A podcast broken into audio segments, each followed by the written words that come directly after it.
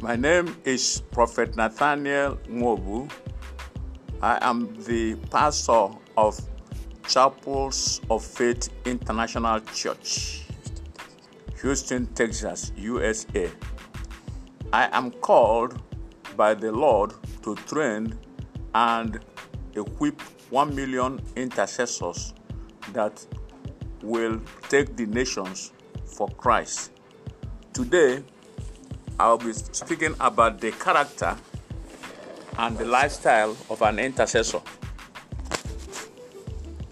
I'm giving some references to Exodus 32, verse 32, uh, the book of Numbers 12 13, and Matthew chapter 5.